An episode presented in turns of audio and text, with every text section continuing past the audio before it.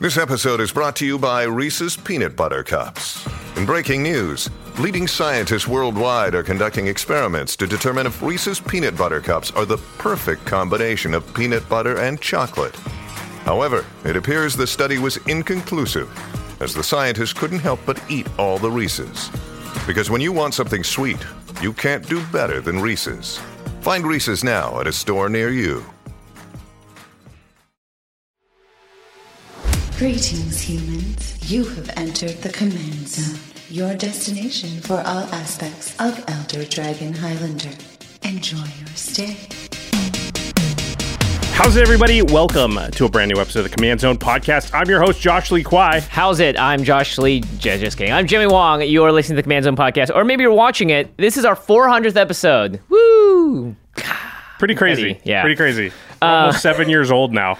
Wow. Yeah. At this point, we're almost going to what? We're in middle school. Second grade, Nice, maybe nice. third. Yeah. Very exciting. Well, one thing that we haven't actually really covered, and this is for anyone that is jumping into the game right now, is how to actually play the game of Commander. Now, we've talked about this game in a thousand different ways, it seems like, but it has now grown to be the largest and most popular Magic the Gathering format. Wow. Yeah. So this episode is going to be about how to play Commander, what makes it different, what makes it awesome, why we made 400 episodes about it. Uh, it's going to be devoted to um, learning about the format.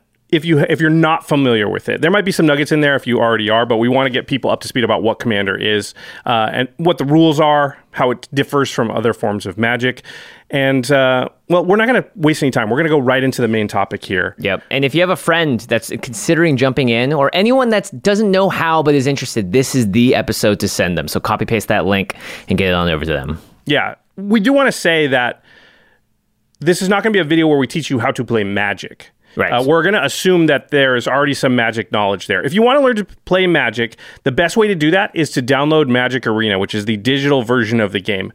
Commander uh, isn't available to be played on Arena, but Commander is a variant of Magic. And so if you understand the fundamentals of like how to cast spells, how attacking and blocker, blocking works, then you're going to understand Commander. It's it's it's a slight change in rules from the more traditional way to play Magic. It's kind of like I like to think of it as like ARAM in League of Legends. Oh, yes. All random, all middle. Yeah, You Can't or- choose your champion, but you're all playing basically like League of Legends, but in a slightly different format. But if you know how to play regular League, going to ARAM, it's it you know it's slightly Yeah. different, but it's not like all your skills transfer, right? Yeah. Uh, indoor soccer versus regular soccer is another way to think about it. That's kind of how I like to think of Commander. Yep, and Commander was invented originally to be a very casual, so not competitive format because it is multiplayer. We're going to get into all of those details.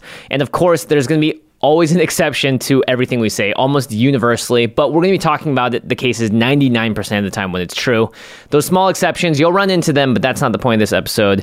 You can always look at our other episodes on the podcast to sort of dive into those details. Yeah, you can learn about the little fringe cases later. Don't worry about that stuff too much. We're just going to talk in general, in broad terms. All right, let's talk about first what makes Commander so awesome. I think we can quickly go over the main points and mm-hmm. then we'll go back around and sort of take a deeper look at each one of these things.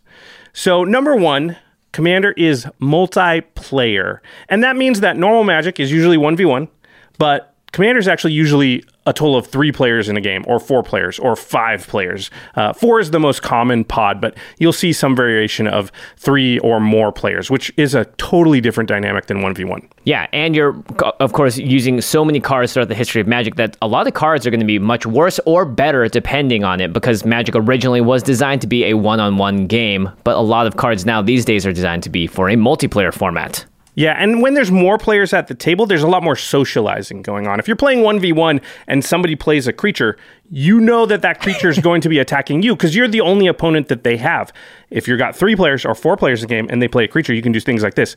Jimmy, who are you going to attack with that creature? Oh gosh. Um well, you have a blocker, but you're the scariest at the table, so I'm probably going to swing at you maybe. Eh, but I do have that blocker. Maybe you want to attack Megan instead. Eh, okay, sure, why not?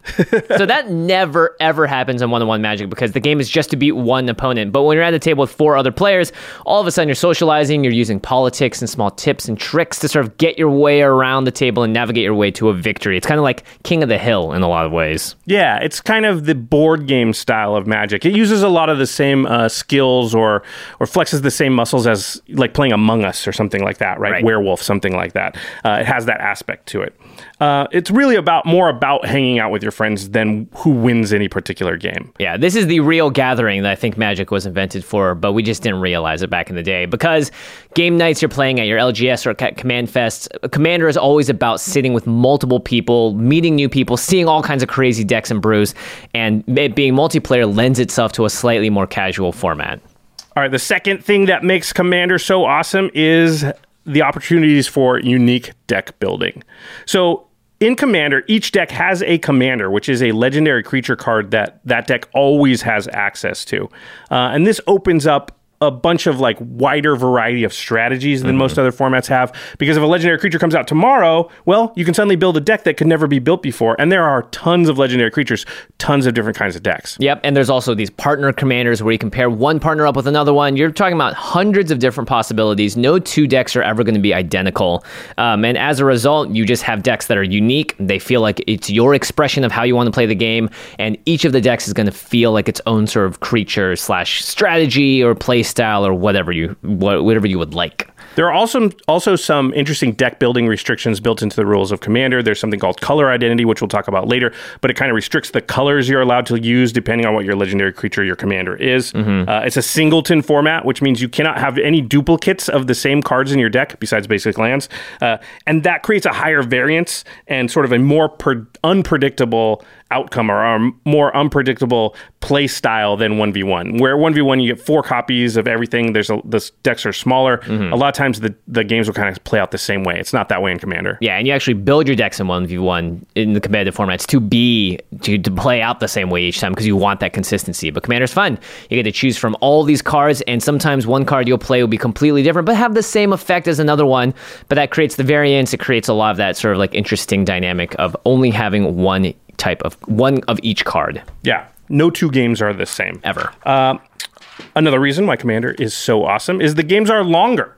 So games can be longer for three reasons, two of which we've already talked about. Multiplayer, there's just more players in a game, so it would make sense that it takes more time to knock out two players than it does one other player. Yep, more uh, turns the singleton aspect does create longer games just because decks are less consistent. There's more variety, there's more variance, and therefore it's less likely that you're just going to do step one, two, three, and win like you can with uh, in the other formats sometimes.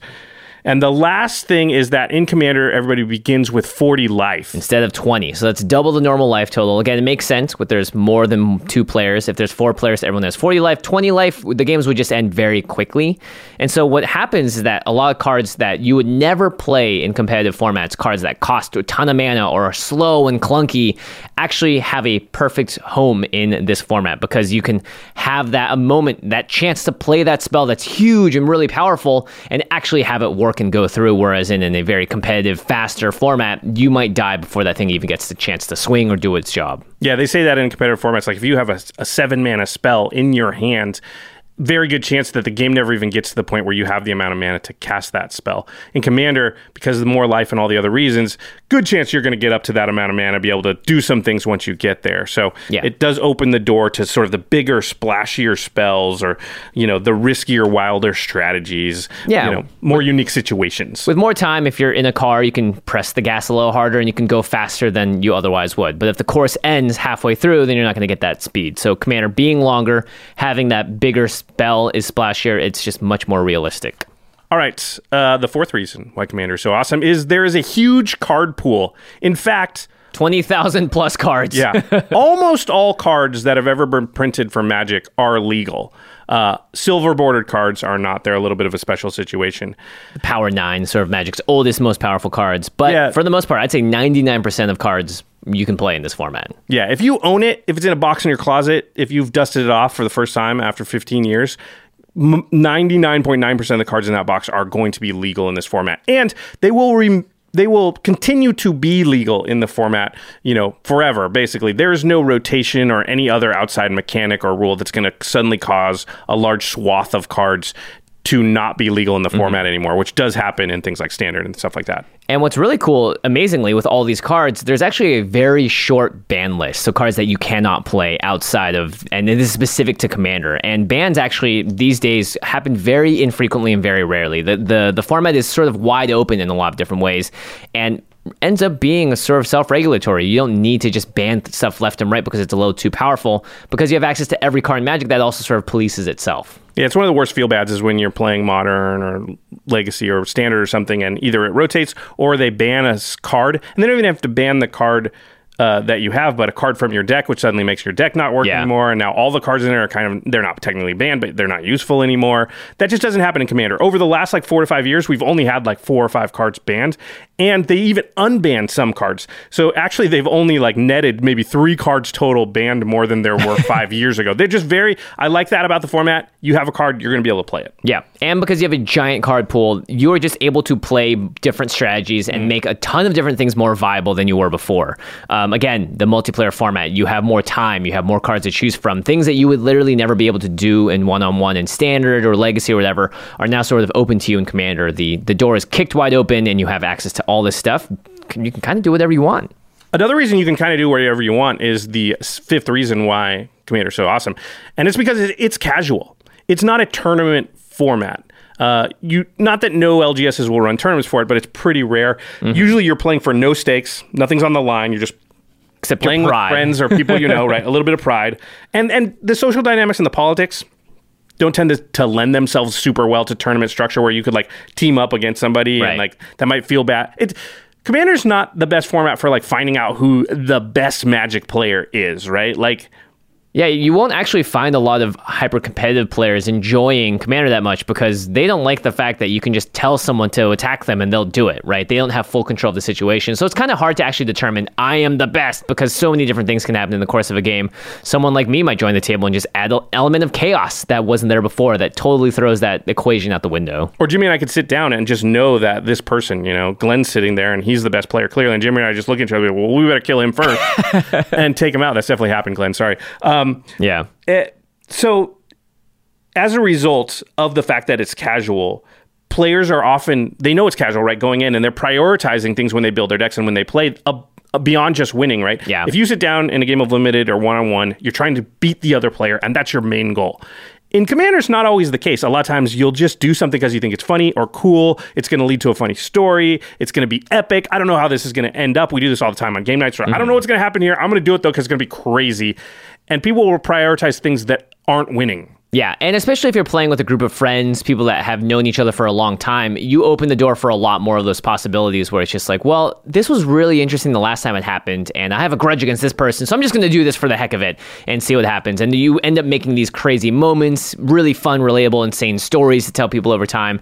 And that's one of the things I find that is often a huge conversation point when talking about Commander is what happened in another game that was so unique and interesting that you just have to share it. Uh, I do want to note that there is something called competitive uh, commander, CEDH. It does exist, but they are a small part of the population. Most people uh, f- would would t- say that the uh, format is casual, right? Like ninety percent of people, I think, would say that. Yeah. I'm just making up a number, but I think I feel like it's something like that. It's also what makes the game so awesome is that we're not here specifically. Now, it's not to say that if you want to be that person that just wants to win, there's definitely a space for you in the format as well. But for the majority of it, the big majority, we're playing for casual, we're playing for fun. Yep. All right. And the sixth and final reason we're going to list off that Commander is awesome is because it's popular. This didn't used to be the, the reason when we started No. uh, seven or eight years ago, seven years ago. Uh, but now- Limited used to be the most popular, and then Commander quickly overtook it, which is crazy. Yeah, so now this has become the most popular way to play Magic, and and why that's good is because you can find games. If you build a de- commander deck, you're going to be able to walk to a pla walk into a place where people are playing Magic, and guaranteed somebody in that place is going to play Commander. You will be able to play your deck against them. Yeah, not to mention because it's so popular and it's so casual, you can actually build a deck for really cheap if you're looking for budget options. Whereas if you're trying to play a modern deck against someone else, well, in that case, them just having a more expensive deck might mean they're just better than you in that sort of that deck build. So it's really popular, and the fact that you can have access to pre-con commander decks that you can upgrade for just a couple of twenty bucks or whatever, make them know competitive enough to play at the table, means that you can find games anywhere. You can walk into anywhere and say, "Who's got the commander deck?" and you'll see a ton of hands shoot up, and you'll be ready to go. Uh, also, your LGS, there's definitely going to be people that play, and big Magic events. Hopefully, those will come back uh, Yeah. after the pandemic here. They actually launched a Command Fest specifically for Commander and it ended up being super popular right before the pandemic hit. So I think those are definitely coming back. Right. So there are big events where you'll be able to play.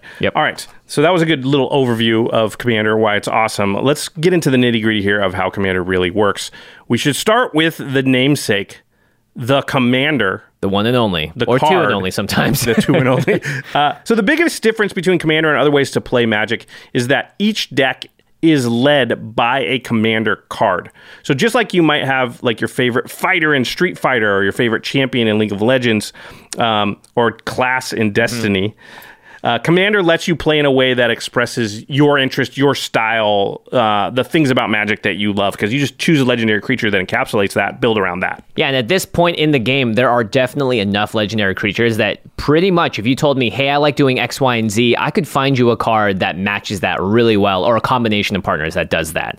So let's take a legendary creature, one that was just recently released Osgir the Reconstructor. Yep. This is a red white commander. It loves bringing artifacts back, getting uh, synergies from the graveyard and enter the battlefield effects, and it's pretty powerful. So the way that your commander works is that it's not a part of your deck. You don't shuffle it into your deck every game. It actually begins in a special area called the command zone. Typically, players put this above their deck when they're playing, but it can really be anywhere. Just make sure that people understand that that's their command zone and that's where your commander begins the game. Yeah, so at the start of the game, you draw seven cards, but your commander's also sitting there in the command zone, and you can cast it out of the command zone anytime you want by paying uh, its casting cost. It, it's basically the same as it being in your opening hand. Not the exact same, though. If somebody wanted you to discard cards or something, it's not in your hand, so you couldn't discard it. Yep, and you have to abide all normal rules for casting it. If it's a creature, sorcery speed only, unless you have flash, etc. Yep, and it's almost always a creature, but not always. Yeah. Um, and then the great thing about the commander is we're, we're going to say this many times throughout the episode, uh, quote unquote, you always have access to it. And what we mean by that is it's very difficult, nearly impossible for your opponents to make it so that you your commander's gone and you can no longer cast it. Because when your commander gets removed, whether it is killed and it goes to the graveyard, exiled, bounced to your hand, shuffled, into, your library. any of that stuff, instead of doing that, if it's your commander that that happens to, you can choose to put it back into the command zone. And therefore, you can now cast it out of the command zone again. The only rule to keep in mind is that for every time you've cast your commander out of the command zone in a given game, you have to pay an additional two mana. We call this commander tax. So let's say I play my Osgir, Jimmy removes it. Blah. I put it back in the command zone. The next time I cast it, I have to pay an additional two mana. So now I believe it's going to cost six mana.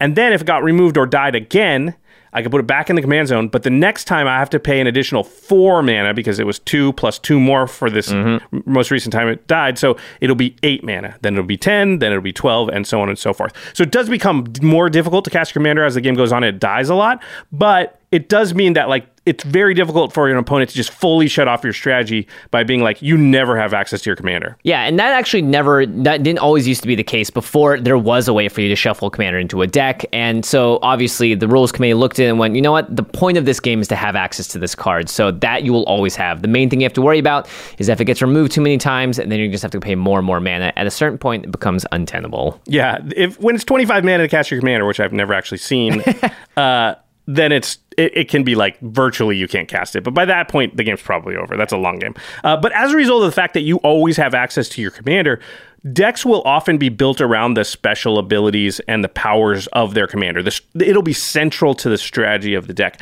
because it's safe for a deck builder to do that since you always have access to it. Yep, and just knowing that when you draw your card of seven hands and all the cards in your deck are going to synergize with your commander in some way, that makes sense. Otherwise, if you went, okay, well, I can only cast this once, well, how do I build a deck around this card?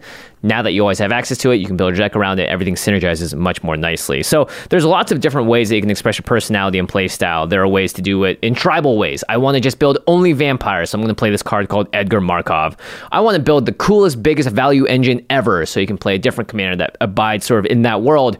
Maybe you're a combo player, you want to end everything in one big turn, or you want to just throw out so many tiny little tokens that your Trostani is going to make them huge, and then you're going to kill your opponents with one big swing. Yeah, whatever strategy you want to go with, there's going to be multiple commanders to choose from to pull off that strategy uh, for the most part. Yep. One of the real big strengths of the format is, and why it's named after it, is the commander. We wanted to talk about some quick examples of our own decks, Jimmy. What are what's a commander that you personally play uh, and love, and how did you build your deck for it. Yeah, so I have a commander called Marchesa. Marchesa allows creatures to come back to the battlefield if they have a plus one plus one counter on it, and you can get those counters by attacking p- players with higher life totals. So this deck, there's lots of different ways to build it, but the one that I love the most, something I grew up playing and loving, is stealing other people's creatures. So if I steal your creature, manage to get a plus one plus one counter on it, and get rid of that creature, then it comes back under my control. So that's sort of a somewhat controlly board uh, that likes to play with other people's stuff and swing and kill them with their own things. And that to me was a great way to do it. And Marchesa is an awesome commander to build around that.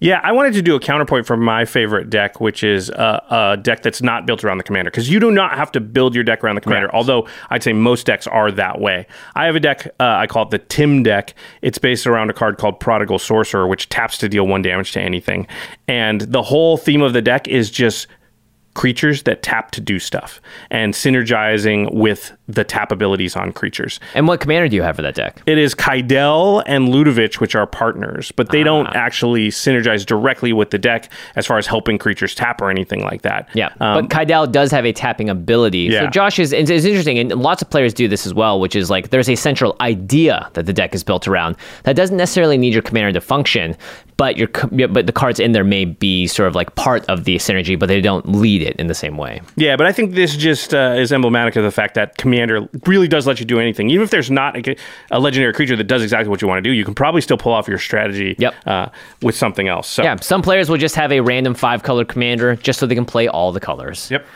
Um, okay, so I mean, one of the things I love about Commander 2 is that when you sit down at the table, the first thing that you find out is who everyone's going to be playing as Commander. And that for me is something to get excited about because you can ask, ooh, interesting. Oh, that person's playing that and they're doing that. This is what I'm going to have to look out for. Or I have no idea what Josh is doing over there. I can't wait to see it. So there's a lot of excitement that comes into that sort of like, what are you going to do and how are you going to play against the other ta- people at the table? Because again, no game is going to be alike.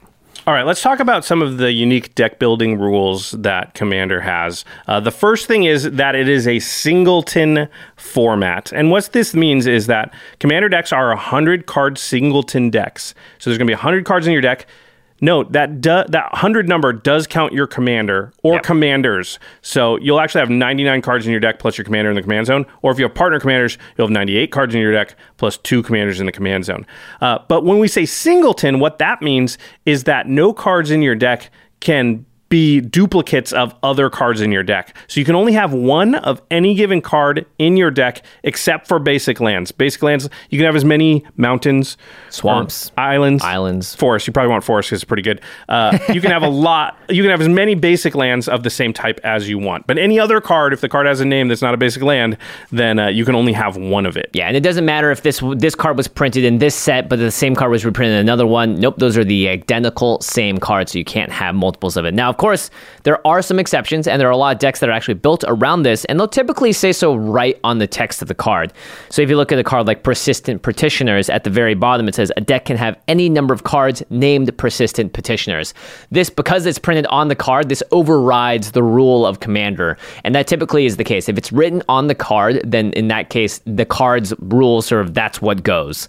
Um, same goes for a card called Dragon's Approach, which was just came out in a set called Strixhaven, and then a Shadowborn Apostle, which is the exact same thing. Again, the deck can have any number of cards named Shadowborn Apostle. There are only like about half a dozen cards that this matters for. But when you run to that deck, you'll know because they'll have 30 of that card in it. Um, but for the most part, 99.9% of the time, everyone's only got one copy of any card you see them play. So if they play something, that's it. They're not going to have a second copy of that in their deck. And also, you can't put two copies of the same card in your deck. Now, a lot of people might say, wait, only one of each card? This feels like a downside. I Mm. want to have four lightning bolts in my deck because that card is just awesome.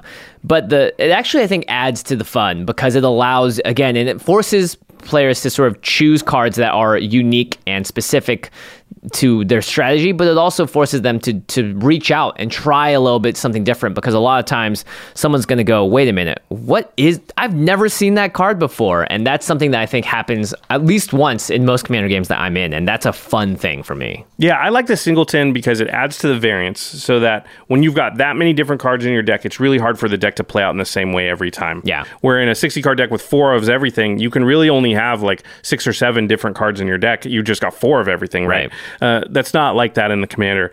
Also, it leads to sort of just less optimization in general.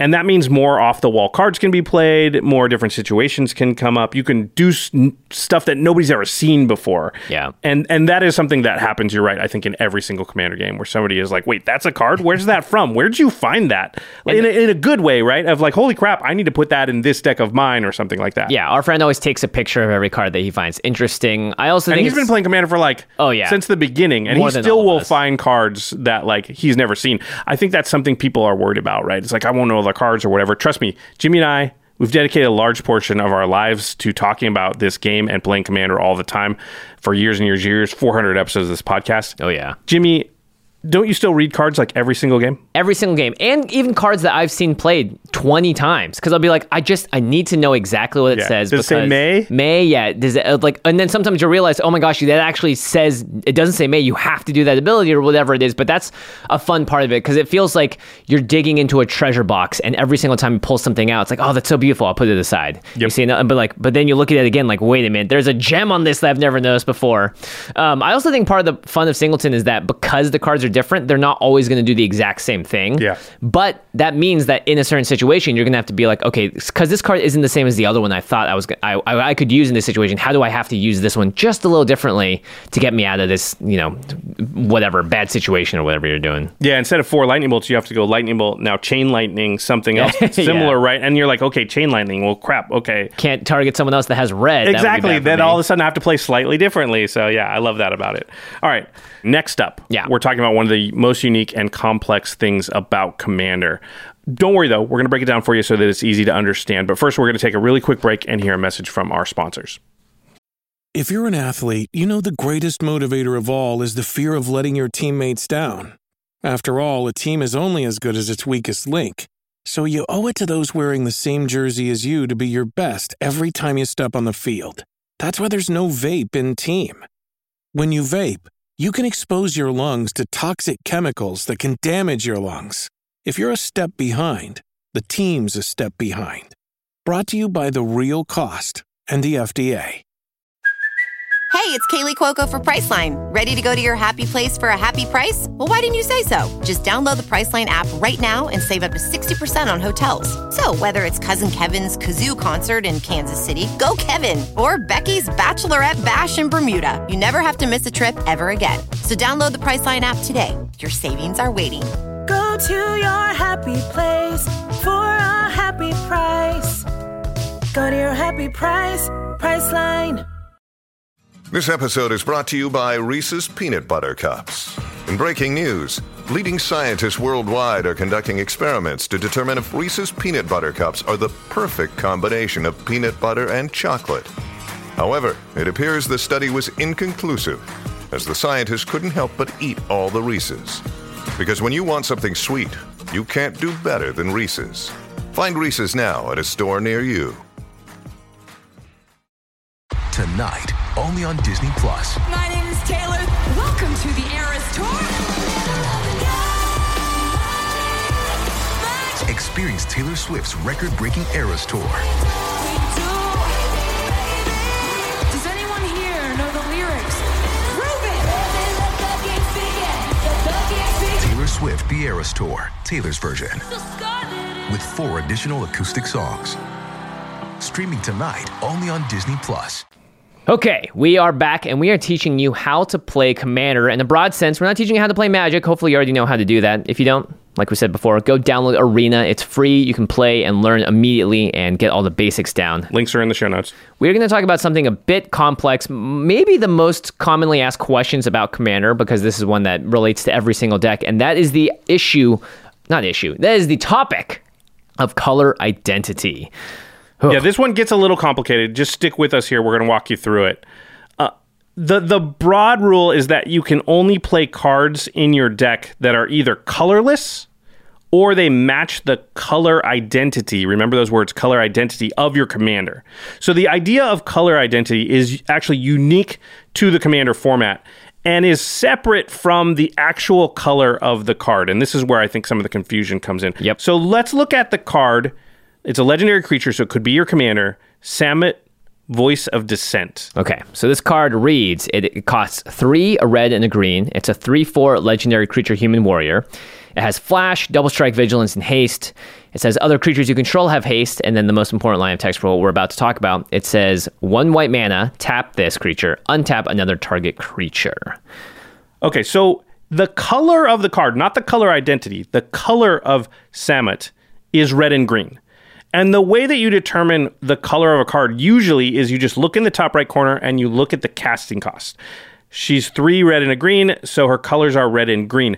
This isn't always the case. I want to mention there are mm-hmm. exceptions. So, like Rograkh, Son of Rohgahh, is a new card that has a zero casting cost. So, it doesn't cost any mana in the top right corner. So, you don't look at any mana symbol up there and say Ro- Rograkh is red. But Rograkh is a red card. Yeah. Um, this is maybe the only case in, I think, the current slate of cards where this is the case. Fortunately, Rograkh's entire card frame is red, so you understand it. But generally, like Josh said, just look at the top right, and any of those colors there are going to determine the color of the card, but not the color identity necessarily. Right. And also some flip cards have different colors on the other Oh, yeah. side and things like that. So there are some cases, but I would encourage you not to worry about fringe case scenarios for now. You can learn those as you go along. Yep. Or the- look it up online. Yeah, but for the most part, top right corner, whatever the casting cost is, that's the color of the card. So according to the rules of Magic, Samut is a red and and green card. She's both. For instance, if you had the card Hydroblast, which allows you to either destroy a spell if it's red, or sorry, counter a spell if it's red, or destroy a permanent if it's red, you could target Samut with Hydroblast because it is a red card. Yep. Okay, let's talk about color. Remember, that's color. That's not color identity. Now we're going to talk about color identity, which is the unique concept in Commander. Okay, so let's take a look at Samut again. The color identity is any of the mana symbols at the top right, and then any of the mana symbols in the rules text. So Right. in this case, Samut's color is red and green, but her color identity is red, green, and white. Right? Because she has that activated ability, which adds a white mana symbol in her rules text. So that means if you build a deck based around Samut, you can only play cards that are either red, green, or white. Or a combination of those. Right. They can be. They can be. It could be a, green white card. Um, but you cannot play cards that are outside of Samut's color identity. So, for instance, Demonic Tutor is a mono black card. There's no black in Samut's cost. You can't play that card in the deck. It's not legal. You can't play Rhystic Study in a Samut deck either. Yep. Lands as well, even though, you know, it may not seem this way, but they have mana symbols. So you can't play a swamp or an overgrown tomb because those tap for colors that are outside of Samut's color identity, and it's right there in the text as well. Yeah, that black mana symbol in the text on the lands means Samut's like, no, you can't play that because I can't have any uh, mana symbols on stuff that is outside of my colors. You also can't play cards with only a partial identity overlap with Samut. So, like Assassin's Trophy is a removal spell in green and black. It shares green with Samut, but because it has that black mana symbol, it cannot go in the deck. It cannot go in a Samut deck. You have to be Yep. all, all every uh, mana symbol on your card has to be available on Samut. Otherwise, you can't run it. Yep. However, you know, colorless artifact cards, these are cards that can go into every deck, but they also still need to abide by the same rules of matching color identity. So Sol Ring, which is an artifact that just taps for two colorless mana, is fine, but Izzet Signet is not. Similar to an Overgrown Tomb, it has color symbols in there that don't match Samut's color identity, so you can't use it. Right. So uh, it, I know that trips people up. An artifact is a colorless card. It has no color. That means Hydroblast couldn't target. Right. Right. But it still has color identity if it has mana symbols on it. Uh, so uh, Izzet Signet's a great one because it has that blue mana symbol. Can't go in Samut. Sorry. no, this this only changes Samut's color identity. This does not change the color of Samut as a card. So in Commander, let's imagine you had a car- Jimmy, you're playing Samut, you have it out, and I have a card called Western Paladin, which is a creature that you can pay black black to tap it and destroy target white creature. Aha. Well, then can you target my Samut because Samut's color identity is red, green, and white? I cannot because Samut is still according to the rules of color a green and red card, not a white card. Right. So I can't target it as if it were a white card. It only sort of uh, applies to the color identity parts of the rule, which is mostly for deck building. Yep. So color identity again, it's every single mana symbol that you're finding color wise in the top right and then in the text of the card. That is specifically for if it's a legendary creature in your deck. Can that card fit into what cards can fit into your deck? And the same goes if you had a card that had a red mana on the top and the white mana symbol in the text box, then that could fit into the Samut deck, but it couldn't fit into a deck that's mono red because it has that extra symbol in there. It's a little complicated, but trust me, once you sort of figure it out and get an idea for it and just look at a couple of cards, you'll understand very quickly. All right, there are a couple of uh, edge case scenarios we should discuss here just because they do come up often enough, I think. And one is hybrid mana and color identity. It's worth noting that hybrid mana symbols, as they um, apply to color identity, they they count as both. Yep. So Deathrite Shaman uh, has a hybrid green black symbol in its top right corner. That couldn't go in the Samut deck. It's kind of like Assassin's Trophy in that way. Yep. It counts as both a green and a black card. So it doesn't. Samut doesn't have black, can't have that card. Yep, and Murderous Redcap, similar thing. It has black and red in its cost. And this just means that you can pay either black or red, but as a result, the color identity of that card Is is both. both. Yeah. Yeah. All right, let's talk about color or land words and color identity. So More this- soup to throw at you, sorry. yeah, this does trip people up though. So just because a card references the word blue or white in its rules text does not make that card that color identity. So again, if we look at that Western Paladin we talked about before, black black tap it, destroy a white creature, that's still Western Paladin is still a mono black card. Just because it says the word white down there doesn't make its color identity white. If it had a white mana symbol, it would. But because it says the word white, that doesn't count. Yep. And then there are other cards that will create things that are in other colors, but that doesn't change the color identity of the card. So, Illuminate History is a two red red spell that basically you discard some cards, draw cards, and then you create a 3 2 red and white spirit creature token. So, this is still a mono red card, even though at the end of it, it pops out a red and white creature token, who would be considered a red and white creature. That doesn't actually change the identity of the card itself. Yeah, and you're okay to run Illuminate History in a mono red deck. Uh, even though it does create a spirit that is white, It- the deck kind of only cares when deck building, and then once Yeah. you're playing, it's like I don't care if something creates something that happens to be blue, that's fine as long as there was no, no blue mana symbols uh, anywhere on that card. Yep. It works similarly for land type words that show up in the rules text of a card. So if something just says the word island, that doesn't affect the color identity of a card. This is mostly uh, applicable to fetch lands. Yep. So these are lands that you sacrifice them to find a specific land in your deck and get it onto the battlefield. It can help you make sure all your mana is there. Uh, so a card like Flooded Strand says tap it, pay a life, sacrifice it, search your library for a plains or island card, put it onto the battlefield, then shuffle. So even though it says plains and island on it, you can put this card in your Samut deck because it doesn't have those mana symbols in the text. It just says plains or island. So you would use this to find a plains card in the Samut deck. Yeah, the good thing about these is you could find something that's like a plain slash mountain, right? Yeah. You could find. Yeah, the, it's the red white one. You know, Sacred Foundry. Yeah, it is. all right, oh my job. gosh, almost had a heart attack.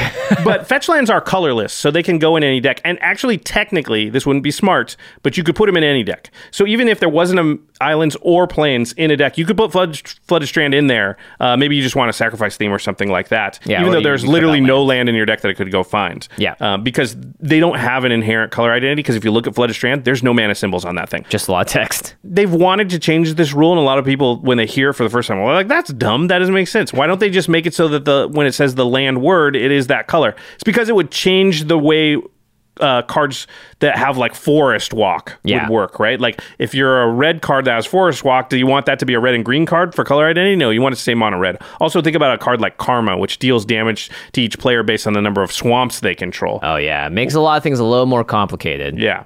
So it's nice to just understand if it's in text, it does not denote a color, but if it shows the literal mana symbol, then it does denote that color. Right. Okay. Let's just talk about some examples or put them on screen here so that we can let everybody out there kind of figure out what color identity these things are. Pop quiz, hot shot. All right. What Shoot the hostage. I knew I got that quote. I know. I love it. Okay, so first up, we have Ayli Eternal Pilgrim. So if you look at this card, it's got an activated ability, but it also has mana cost at the top right. We'll give you a couple of seconds. Ask yourselves, do you uh, know what color identity this card is? This is for your video viewers. Yep. It This one- is- It's pretty straightforward because the activated ability in the text is the same colors as Ayli's Yeah. colors. So this card is for color identity purposes, and the color of the card is black and white. Very simple. All right, next up, we have Tasigur the Golden Fang. This one's a little tougher. This one's a little tougher. Can you identify what the identity of this card is? Now, it costs five in the black up top, so we know for a fact that this this is a black card as far as that goes. But the color identity, well, you got to look at the activated ability. It's got a green and blue hybrid mana cost, and it's going to count for both. So this card is black, blue, and green when it comes to color identity. You can put any of those colors in your deck when building it. Yep, it's a Sultai deck. Sultai. All right, the next uh, example is a partner pairing. It's Brallin and Shabraz. So Brallin is mono red and only has mono red stuff going on. And then Shabraz is blue and white and does have an activated ability, but it is also a hybrid blue and white. So with partners, you would combine what they both can do together since they both sit in your command zone to start the game. And mm-hmm. this is what we call a Jeskai deck, which is a red, white, and blue color identity. Yep, and Shabraz is a white and blue card, and Brallin is a red card. But together, they make white, blue, and red. The All right, American let's go to the last one, which is an interesting one. I like this as an example. It's Golos, Tireless Pilgrim. So it's got five mana, just five generic mana as its casting cost, and it's got a very interesting activated ability that costs two white, blue, red, black, and green. So, what is the color identity of this card when you're building it? If you said all five colors, Wooberg, you are correct. Ding, ding, While ding, ding, ding. Golos himself or itself is a colorless card, Yep. its color identity is all five colors because it has that activated ability in its cost. So if you build a Golos deck, you can put cards of any color in the deck. Basically, you can play with all the cards. That are legal in Commander. Yeah. Very nice. Ah, All right, that kind of covers deck building there. The uh, fact that there is singleton, how color identity works, building around your commander. This was just us covering those rules. If you want advice on how to actually like make the best choices to build an awesome commander deck, check out a video we did fairly recently called the new commander deck building template. There'll be links in the show notes that kind of goes over like good ratios and what types of cards you're looking for and how to build synergies and things like that. Uh, we'll also link a bunch of other episodes in this uh, shown us for this particular episode that are just good general deck building tips. We're not going to go into in this episode like how to build a deck. We just want to cover the yeah. rules. Or how to politic at the table, which is another Oh, yeah. fun thing. Yeah, we got a bunch of those. Okay, let's talk about the next rule here, which is another rule that is unique to Commander and also is a little more confusing, I think, than most people realize on the surface. Yes. It is Commander damage. This is something, this is a rule in Commander that states if a Commander card, only the card being played as your commander or the two cards if you have partners, if it deals 21 damage to another player, that player is knocked out of the game at that moment, no matter what else has happened, no matter what their life total. They could be at a thousand life. If you manage to land that 21 commander damage on them, Yep. They're out. This is unique to Commander. This is sort of an alternate win condition. Instead of taking their life to zero, I could do 21 Commander damage to Josh. He could still be at 1,000 life, 50 life, 20 life, doesn't matter. If that Commander card is dealt 21 combat damage, then Josh is knocked out.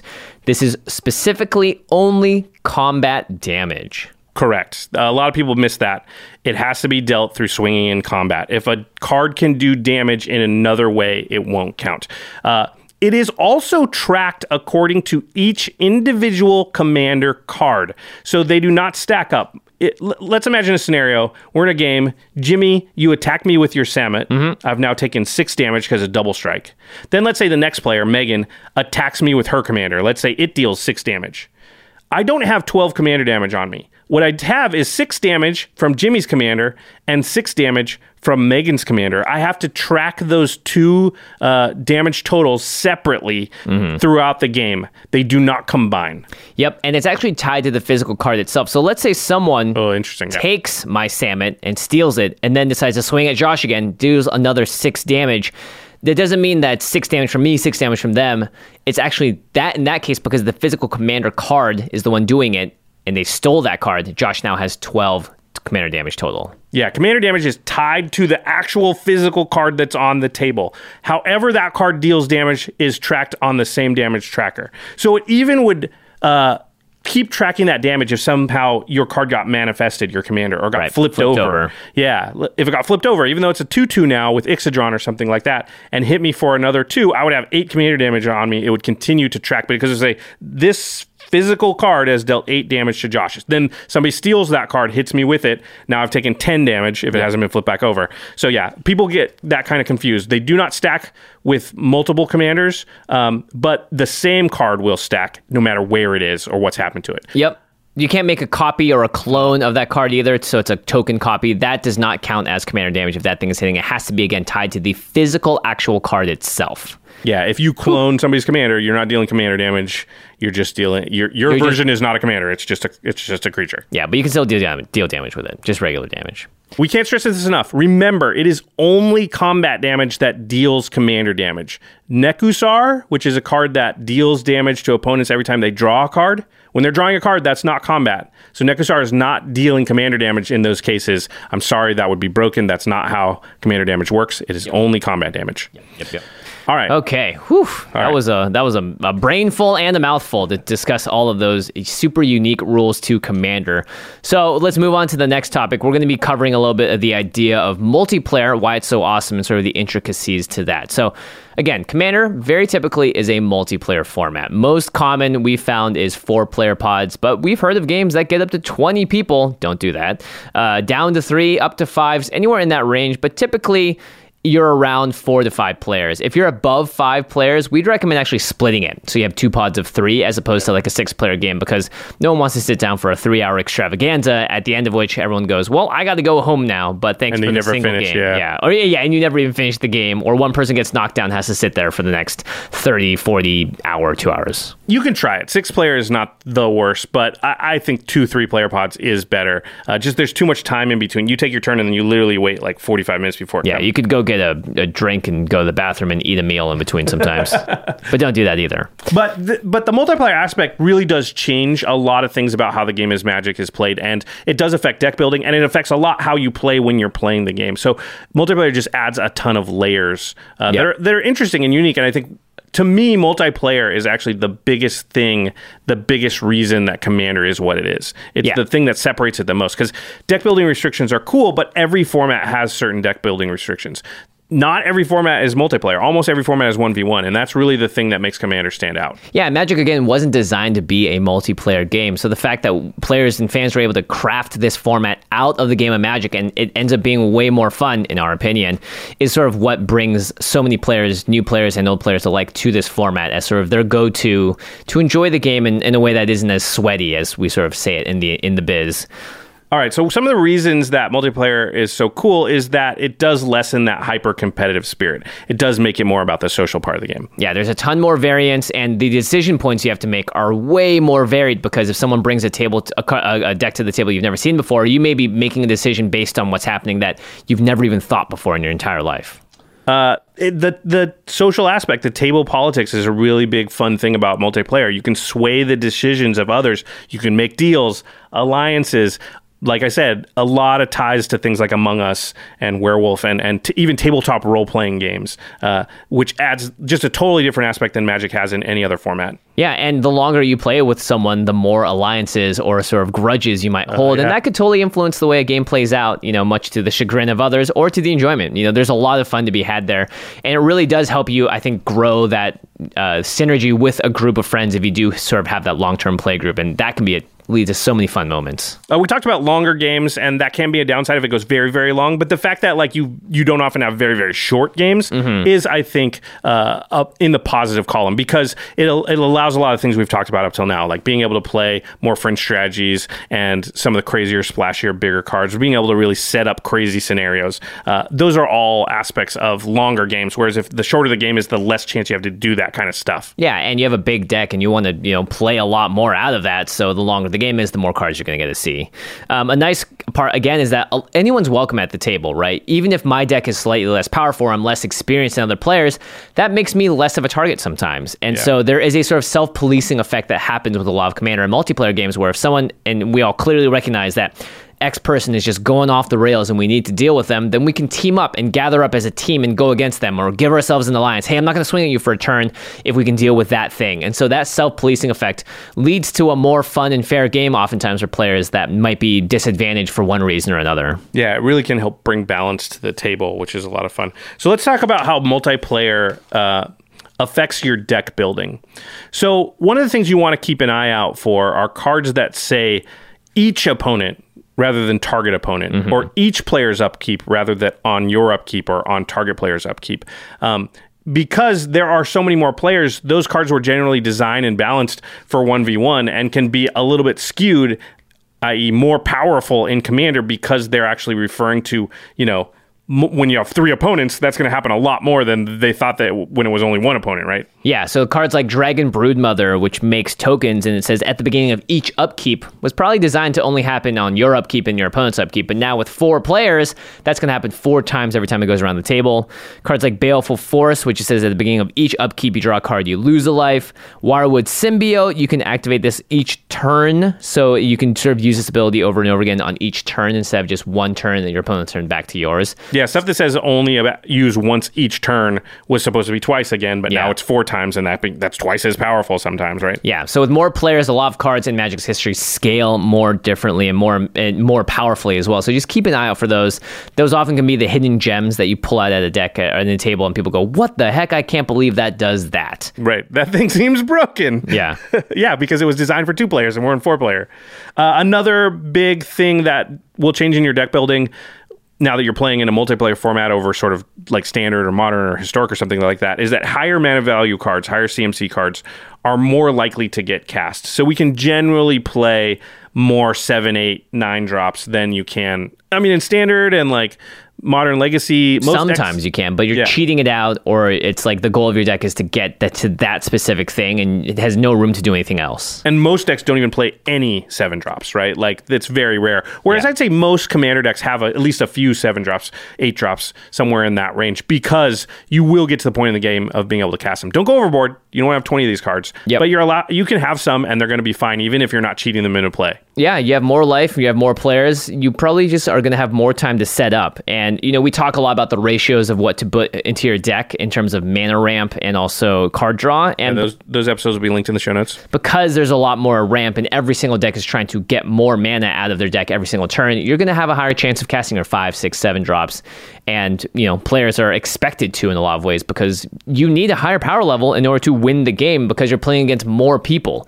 You know, your regular two drop that maybe in an aggro deck could beat someone one on one is not going to cut it in a four player game. You're going to need something that's a six mana spell or seven or whatever it is to have that power level that is necessary to sort of close out the game. I like what you said there about mana ramp and card draw. In general, these are more important in Commander than they are in other formats. In other formats, uh, you can have decks that don't have any mana ramp, they don't have any card draw. In Commander, every single deck needs mana ramp and card draw. Yep. Um, another thing that's different in multiplayer Magic is that instance, instant speed stuff becomes much, much better.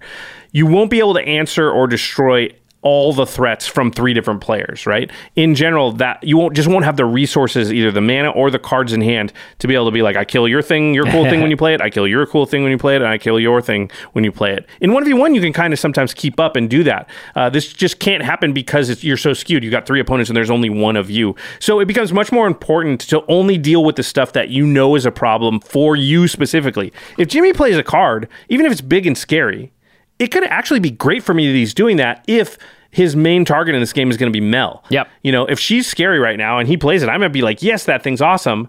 And then I might hold my swords to plowshares for later after he's dealt with Mel or something else and be like, yeah, I may have to, I might have to kill that thing because it's scary, but only when it's Best for me. Yeah, only when it's going to be pointed at me. I could wait. And he finally goes, okay, Josh, I'm going to attack you with it. Okay, I kill it. But I don't want to miss out on him attacking Mel with it one or two times before that happens, right? Instant speed is great too because let's say I pass my turn, and I'm holding up that removal spell. Josh plays something, I'm like, holy crap, that's so bad.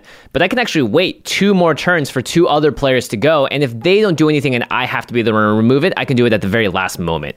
A lot of times you'll find that, you know, lesser experienced players might fire off a removal spell too early when someone else could have actually dealt with it, and had they held that card, someone else could have done the job for them. So that instant speed gives you a little more flexibility, which is always nice. And think about it from an in- information standpoint. In 1v1, when I pass the turn to Jimmy, um, the amount of information I don't have is one player's turn worth of stuff. Yeah. And he's going to do his things, then it's going to come back to me.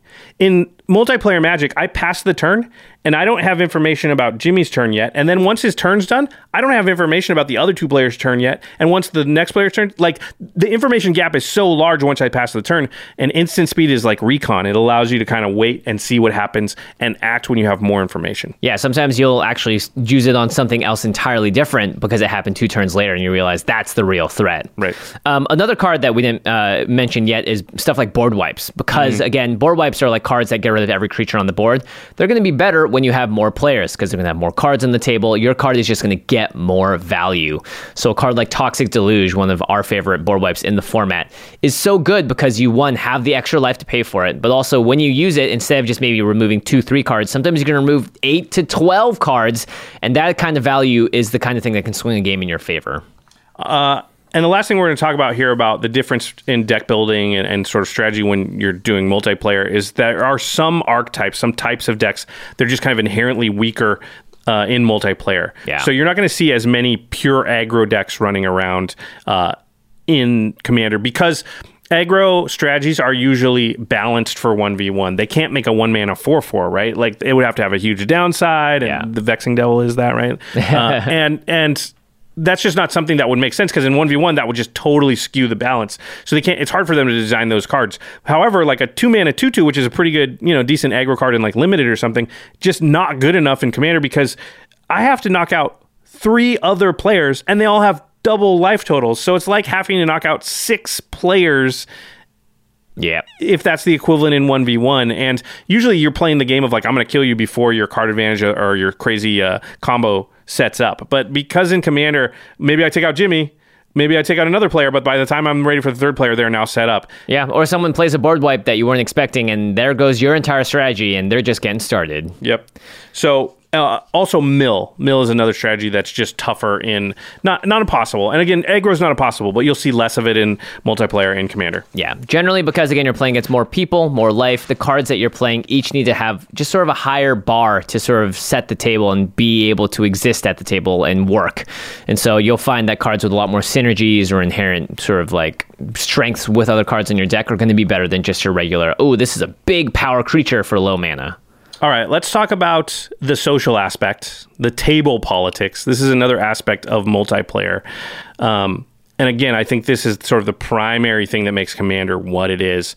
Typically, in 1v1 formats, there's not a ton of discussion between the players. I mean, you announce your game moves, maybe ask a rules question. Mm-hmm. You know, I move to this phase of the turn. You you you communicate those things. But this thing never happens in in 1v1 where you play a creature and I go, please don't attack me with that. Yeah, but like, no, that's not how it works. My I mean, goal I, is I don't have any you. choice. Yeah, Like, that's literally why would I not? I, it, would actually be making a mistake. Yeah, there's who else is there to attack? like I, I would only, if I'm not going to attack you with it, why would I play the creature? Yep. Yeah, but in multiplayer, it totally is realistic for you to be like, "Hey, Jimmy, can you not attack me with that creature?" and him to be like, "Well, Yeah, sure, but you owe me something down the line. Or like, hey, look, how about you use that Howling Mine in your hand right now because I want to draw those cards sooner rather than later. yeah, you can make deals, you can make alliances, you can negotiate with people, you can discuss what they're going to do and try and get information. You can team up, deflect, convince, connive. Basically, you can talk to people. And talking to people is really fun. Uh, some players go all in on this and love to do this politicking aspect of it. Other players shy away from it. And that's, again, totally fine and up to you and your play group. You don't have to make deals with other players. But that is what lends to the big fun part of the social aspect of this is that you never know what's going to change the outcome of a game. Sometimes a player will do something that is inherently just like, that wasn't very fun or nice. You know what? Let's team up on them. Or like, you know what? I like that. I'm going to give you a, like a, the benefit of the doubt this time or whatever it is. Those little elements are not printed on cards. They're not in the rules, but they make the game that much more interesting. Yeah, it's one of my favorite parts about the whole format. Is just you know the the discussion, the the little games you play to try and be like, oh man, if I can get them to just not attack me for one turn, Yeah. then I could do this thing. You're Uh, hiding I and being like, yeah. I actually don't have anything. Oh, look at how bad my board state is. But in your head, you're like, they have no idea. They have no idea how good Just it's going to be. Just don't see it. Just don't see it. Yeah, Yeah. That's one of the most fun things about the format. Uh, we have tons of episodes that are basically tips and tricks on, you know, politics at the table, how to negotiate, how to get, you know, be manipulative or whatever, and and and pull pull one over on people. Uh, we're not going to dive deeply into that in this episode, but those links will be in the show notes to those episodes. Yeah, and something Josh always talks about is that in the game itself, it's not like a you can do whatever you want, but it is a game. And at that point, anything goes in terms of the deals and stuff you're making. Don't take that energy outside of the game and carry your grudges or anger outside of it. When you're in the world of Commander and you're sitting down at the table, you're sort of entering into a new arena where these sorts of politicking and these rules happen, and it's okay for them to happen. So that's another fun part of it is being able to divorce that part of the game from the rest of the world. All right, let's talk about the next talking point, which is a competitive spectrum. So, Commander is one of the only ways to play where people will actually do suboptimal things like on purpose for fun. Yeah. But like any Magic format or game in general, there's the capability to run into all types of players, right? You can you can find extremely competitive people playing Commander, all the way down to people that are so casual they're literally not trying to win ever.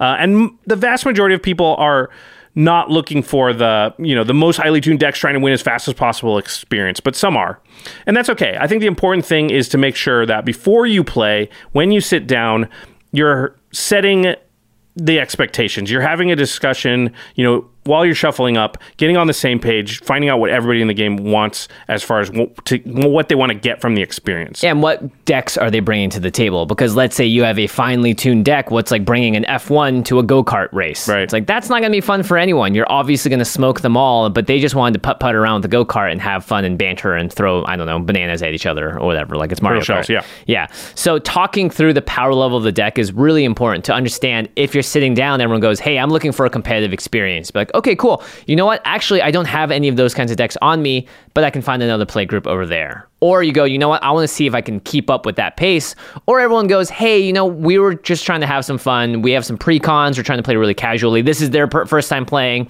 This is their second week in the game. Oh, fun. That's exactly the kind of area that I want to be in." So just make sure that when you're sitting down, it's incumbent on you and also the other players to make sure that's expressed. So at the end of the day, everyone walks away from the table with at least knowing that, like, hey, I knew what I was getting into and I had fun because of that. Yeah, I'd say most of the time, even though you start maybe on different levels of what you want, you'll come to a position of compromise. Somebody might say, Well, I've got this really competitive deck and I'd like to play it. And you might not have a CEDH deck on you, but you might be like, Okay, I'll just play my best deck. Yeah. And I know your deck's probably going to smash mine, but this will be a fun challenge. And going in, you just already know that. And when they do stuff that normally you might find mean or, or too competitive, it might be okay because you knew that going in. And then the next game, you go, Okay, we played your competitive deck. Can we play something lower power level? They're going to be more likely to be like, Yeah, I got this Yeah. deck over here because, you know, everyone's allowing each other to have fun. And I think that's kind of the big thing is just have those discussions. Yeah, and try not to be too negative or react too harshly if something doesn't go exactly the way that was discussed beforehand. This is it takes so much time and effort to like fully find that calibration.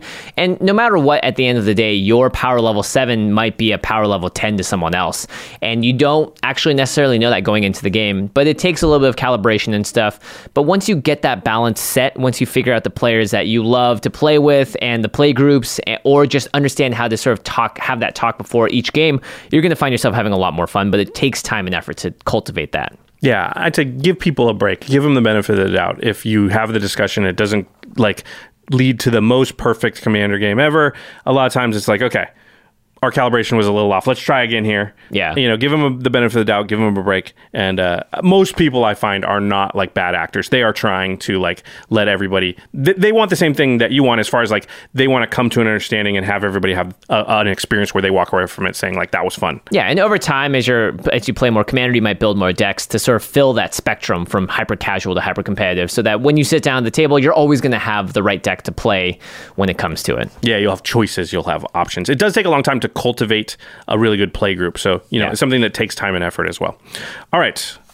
We're getting near the end here. We're going to talk about why we play Commander, what we love about it. I love your answer. So, for me, I love Commander because of the gathering, the yucks, The yucks. Yeah. What a great word. the la- the laughter. That's the one thing that I always think about when I think of Commander is just everybody kind of laughing Yeah. at whatever it is. Uh, the hang. Oh, Yeah. that's a Except- common noise you hear. Like, oh, I love that when, the, or when you're a lot of times we play and there's a number of commander pods going on and you just hear that from the other Yeah, side of the room, the oh, and everybody laughing, and it's just like that's what commander is to me. Just yeah, those noises. So it's mostly just the hanging with friends. I love the cards and I love like doing cool things, but at the same, but at the same time, like the most fun part of it for me is just like hanging out with your friends. Yeah, I think the community aspect is definitely what I love the most because before we played Commander, I used to play board games with my friends all the Yeah. time, and those were always fun. But having to sit down and sometimes you would learn three board games a night, and you have to spend a significant lot. amount of time just sitting there reading the rule book, or someone it would always be their position to sit there and explain the game to everyone. So Commander provided an experience where everyone already knew the game, already was ready to play this world, but it felt like every single table you sat at could be a different board game in and of itself. So so having that, the crazy moments, the O's and the ahs. I also really like building around themes or doing things that are just like fun and interesting to me because for me, like the politicking is fun, but I love the self expression and also just like sometimes adding that chaos. I'm someone that constantly plays suboptimally just to see what happens. Um, and I think also having played for so long now, I'm not in it to just try and win every time because, you know, you're playing with four different people. There's a good chance you're not coming out on top in that game. So why not have more fun in the meantime? Yeah, and you don't remember exactly how many games you've won or lost of Commander ever, right? Yeah. So, but you will remember like this one time I did, I played this card and this happened. Oh yeah, I can still recall with with crystal pinpoint precision some moments where people like Craig did things to me that I'll never forget. Yeah, Or the time, Craig. It's yeah. always Craig. Or I'll be reminded by the internet about a certain time I made a play that was totally bad, but it was you know what, totally memorable, and that to me is more important than the winning part of it. All right, let's end this discussion with some common questions, uh, stuff that people frequently ask, just to kind of help everybody with the little stuff that got nagging Yeah. at them as we've been talking. So, the first question is, what is EDH? Oh yes, well EDH is Commander, and Commander is EDH, but we most often refer to the game now as Commander. So Commander was originally created by judges and fans of the game to pass time during rounds at Magic tournaments way back in the day, and it was called EDH because it stood for Elder Dragon Highlander. Yeah, so the Elder Dragon is the legendary creature, so that's become the commander. Yep. And Highlander is another word for singleton because there can be only one. Yes. Is the quote from the There can be only one. And we turned it into I am the last Stand. one. I'm the last one. Henry Jones Jr. Wait, that's a set the different movie. Different movie. Shaken, not stirred. whoa, whoa. Going all over. Turns out there can be a lot of 007s actually. So that's why Elder Dragon Highlander. But when Wizards um, sort of officially started supporting the format and creating product for it, it got renamed to Commander. Yeah. Because Elder Dragon Highlander, let's be honest, like to most people, that's just gobbledygook and doesn't mean anything. And also, Yeah. it has a reference to another IP in it, so they renamed it to Commander. But you'll you'll hear people refer to it as EDH. It's Yeah. the same thing. And the original Elder Dragons were also the technically the only creatures Oh, right. you could play as your commander, which is fun. So like the Nicol Bolas or whatever, you you would have all five of them, but those were the only creatures you could use. That has obviously changed in the same way that games like League of Legends call them champions. Yeah. We call them commanders. Yep. All right. The next qu- uh, frequently asked question is: Can I play Commander online, like on Arena? No, you cannot play it on Arena, nor should you expect to play it on Arena. Arena is built to be a 1v1 s- format. Uh, Magic the Gathering Online, which is the legacy client for Magic, has Commander, but it's not ideal. We don't recommend it. Um, there's a lot of feel bads when it comes to that client. If you click OK at the wrong time, you may lose your chance to win the game because you pass priority. And typically in Commander games, if someone makes a mistake or goes like, "Oh wait, hold on, can I actually do this first?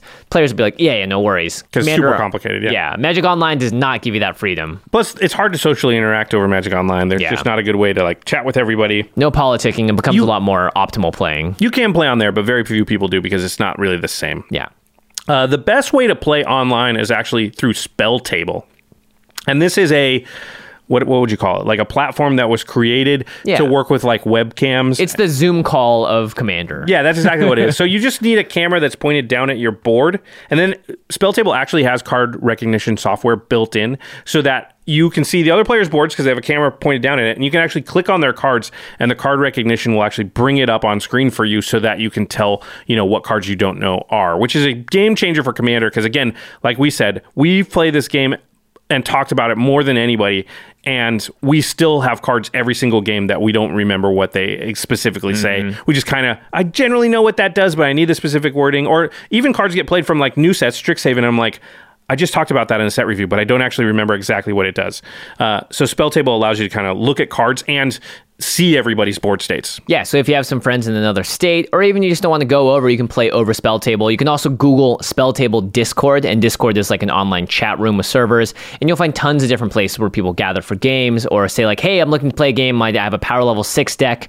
Uh, who wants to go play?" And then you'll sort of send over the Spell Table link, and everyone can join up that way. So it's a really great way to play remotely and digitally. Yeah, been great through the pandemic. Um, some quick notes. You want to avoid cards when you're playing over spell table that like look at other players' decks or hands. Uh, it can be difficult to do things like steal your opponent's creatures because obviously you're not in the same space with them, so you Yeah. can't like reach over and just be like, "Hey, can I grab that and put it onto my battlefield?" Not that you totally can't do it. Some people use those cards that with dry erase markers on Yeah, them. and write like on that. them and yeah. But just be aware of that. There are certain decks that don't function as well in that environment. Yeah. Oh, does that mean no opposition agent? I mean, I'd say no opposition agent. No, normally, ev- no, I guess technically you can do it, but it'd be real hard, right? You got to look through their whole deck. Yeah, and then everyone has to close their eyes because the only way they show you their deck is uh-huh. yeah, yeah. So just avoid those cards in general. Spell table's still a great way to get commander games in, just without that specific kind of interaction. All right, the next question is what's the difference between Commander and Brawl? Ah, so there are a lot of similarities, but Brawl was invented to be a 60 card format that rotated. So that meant that cards that you have today are not going to be legal in the format after certain sets come out. So Brawl is also primarily 1v1 and it's played on Arena. It's got similar deck building restrictions like Singleton and all that stuff, but they're not the same. Yeah, some people do play it in paper or multiplayer, but not many. Again, Google's your best friend here for figuring out, but they're not the same. Yeah. All right, what about the ban list and other rules that we refer to here, Jimmy? Yeah, so Commander can be extremely complex. I'm sure some of your heads are spinning after everything we've talked about in this episode. Uh, but you can find out a lot more about, for instance, the core philosophies of Commander from the creators themselves, what they call Rule Zero as well, and the ban list if you go to mtgcommander.net. Again, I'll be linked in the show notes below.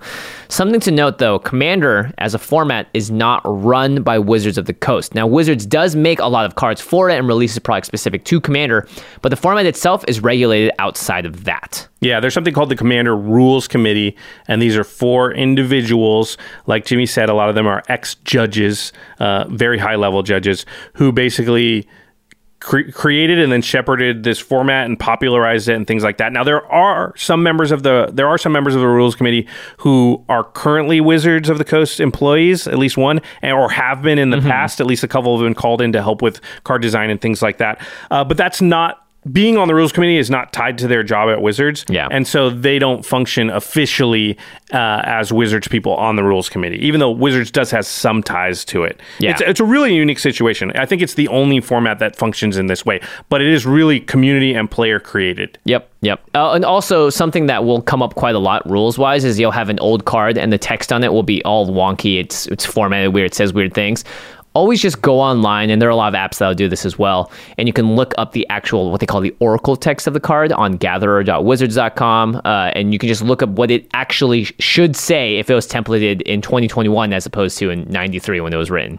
Some cards would just have gobbledygook written all over Sometimes it. we're like, why did they think saying that was okay? It's just like a random words that are just put on the card. Yeah, yeah, yeah.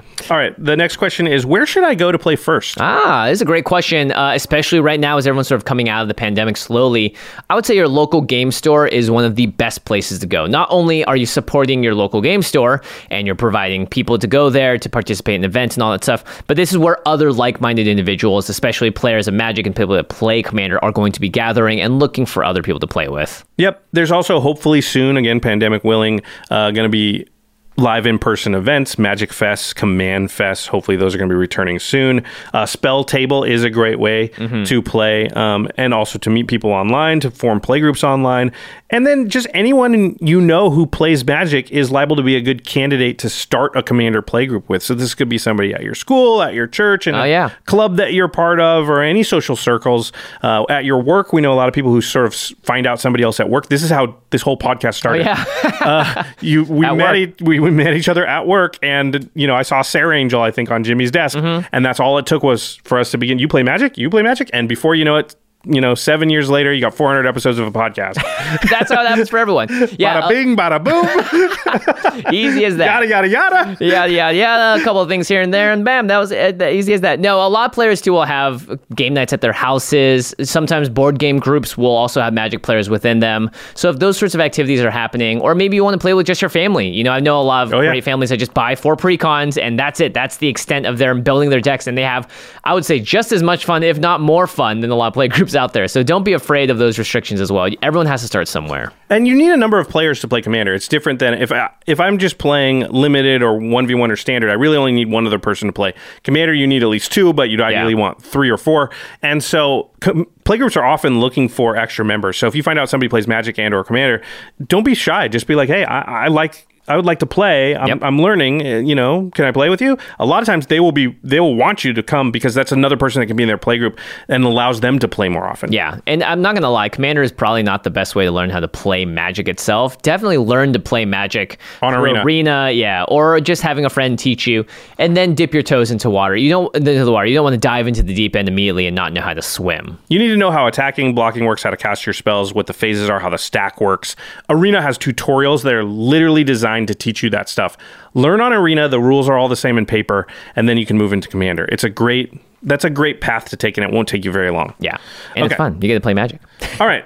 And then, how do I learn more, Jimmy? Well, watch episodes like this. Obviously, if you're not subscribed to the YouTube channel called the Command Zone Podcast, what are you doing? Click the subscribe button. You can hit the notification bell. We are one of many YouTube channels and podcasts and shows out there that talk about Magic and specifically Commander as well. That scene has just blown up. Um, we have game nights as well. It's a great way to just understand. Oh, okay. Here's a way that people play around the table. We do a lot of demonstrations of how the stack works during more crazy rules interactions. But there are other gameplay shows out there too, so you can understand. You know, there's a whole breadth in terms of how people play, why they play, their styles, their play groups, their humor, and all that stuff. Yeah, our our web series Game Nights, uh, that is Nights with a K, is a really good way to sort of see Commander games in action, and we take a lot of care to make sure that everything's very clear as far as what's going on. So it really is ideal if you understand Magic at all. You'll be able to watch Game Nights and follow it. We even hear from people who don't even play Magic who are able to watch Game Nights just because we do uh, a good job of explaining sort of every step of the way. So I'd say if you want to learn more, that's a good place to start. But like Jimmy said, there are so much Commander content out there now. If you just go on YouTube or on your favorite podcast app, you're going to find a lot of stuff. Yeah. And it's really all helpful. And if you like our style, then if you just add the words command zone to the end of your Google search, if you look up strategy command zone, you'll probably find a podcast episode that we've done talking about that very specific thing.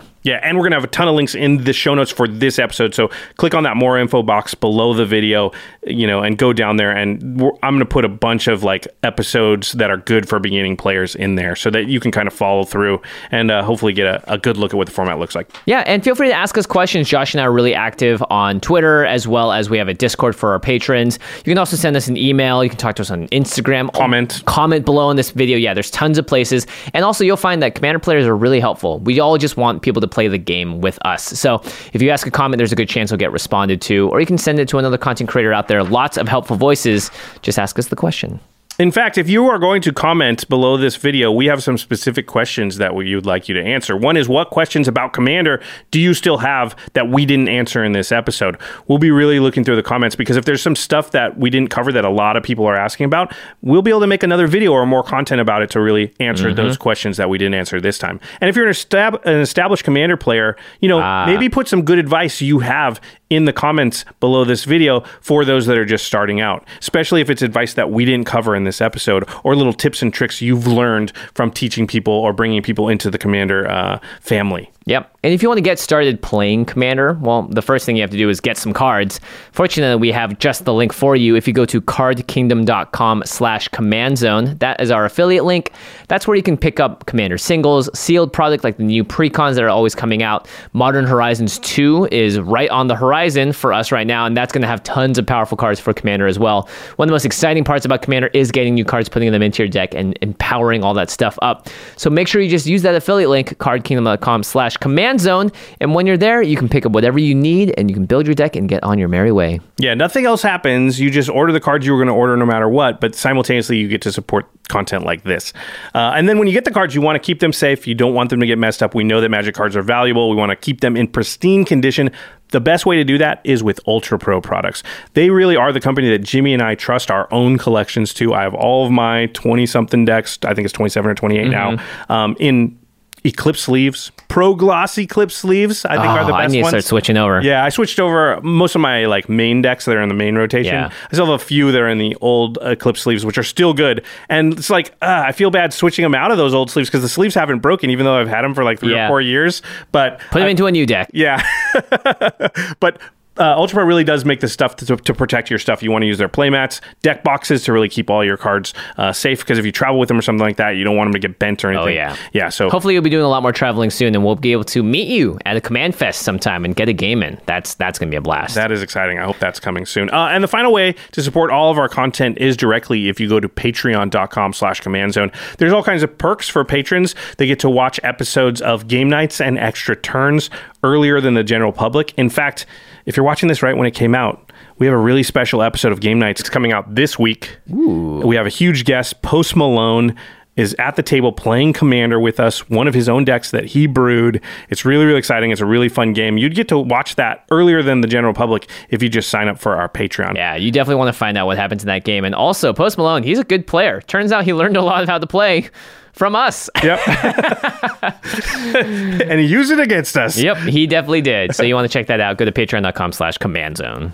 All right. Um, big thanks to our editing, graphics, and logistics team, which is Manson Lung, Craig Blanchett, Ashlyn Rose, Lady Danger, Alfred Estaka, Josh Murphy, Jake Boss, Patrick Nan, Jordan Pridgeon, Arthur Meadowcroft, Sam Waldo, Grav Galati, and we've got a new guy who just started. He's a writer producer. His name is Dan Sheehan. Dan's been doing uh, great work already on some of our ads. Also, I wanted to give Dan a shout because Dan just had a book release. Pretty cool. I saw this downstairs and was like, wait a minute. I recognize the name on this. Yeah, so Dan uh, wrote a book called I Am Not a Wolf. Dan runs a Twitter account called Sick of Wolves. And uh, so the wolf thing is is is very near and dear to Dan's heart, something he's been going on about for a number of years here. Mm-hmm. So the book is called "I Am Not a Wolf." It's like a choose your own adventure, but it's like a it's a, it's a comedy book. It's very funny. Yeah. Uh, in fact, if you follow us on Twitter, we're probably going to have some sort of giveaway soon because we have Dan in house, and I bought a number of the books that to have him sign. So we're going to give away a bunch of Dan's book. Um, if you want to get your hands on that, just make sure. When's the last time you read a choose your own adventure book? Uh, as I was reading it, I was like, it's been a long time, and these are actually really fun. And Dan did a great job. Yeah. So yeah, go to at CommandCast, follow us on Twitter, uh, and we'll be giving away this book at some point in the near future. So you Signed can get your copies, I- Signed copies, yeah. All right. Special thanks to Jeffrey Palmer, as always. He does a lot of the living card animations that start the show and also sometimes live behind us here on set. You can find him on Twitter at livingcardsmtg. All right, everybody. Hopefully now you know how to play Commander. Yeah, send this to all your friends that are looking to get into the game. It's a great place to start, and I can't wait to see you all around the table very soon. Hopefully, beating us with our own tips and tricks, Beating it? Uh, challenging us. Uh, I like that. All right, everybody. Thanks for watching. See you next time. Peace.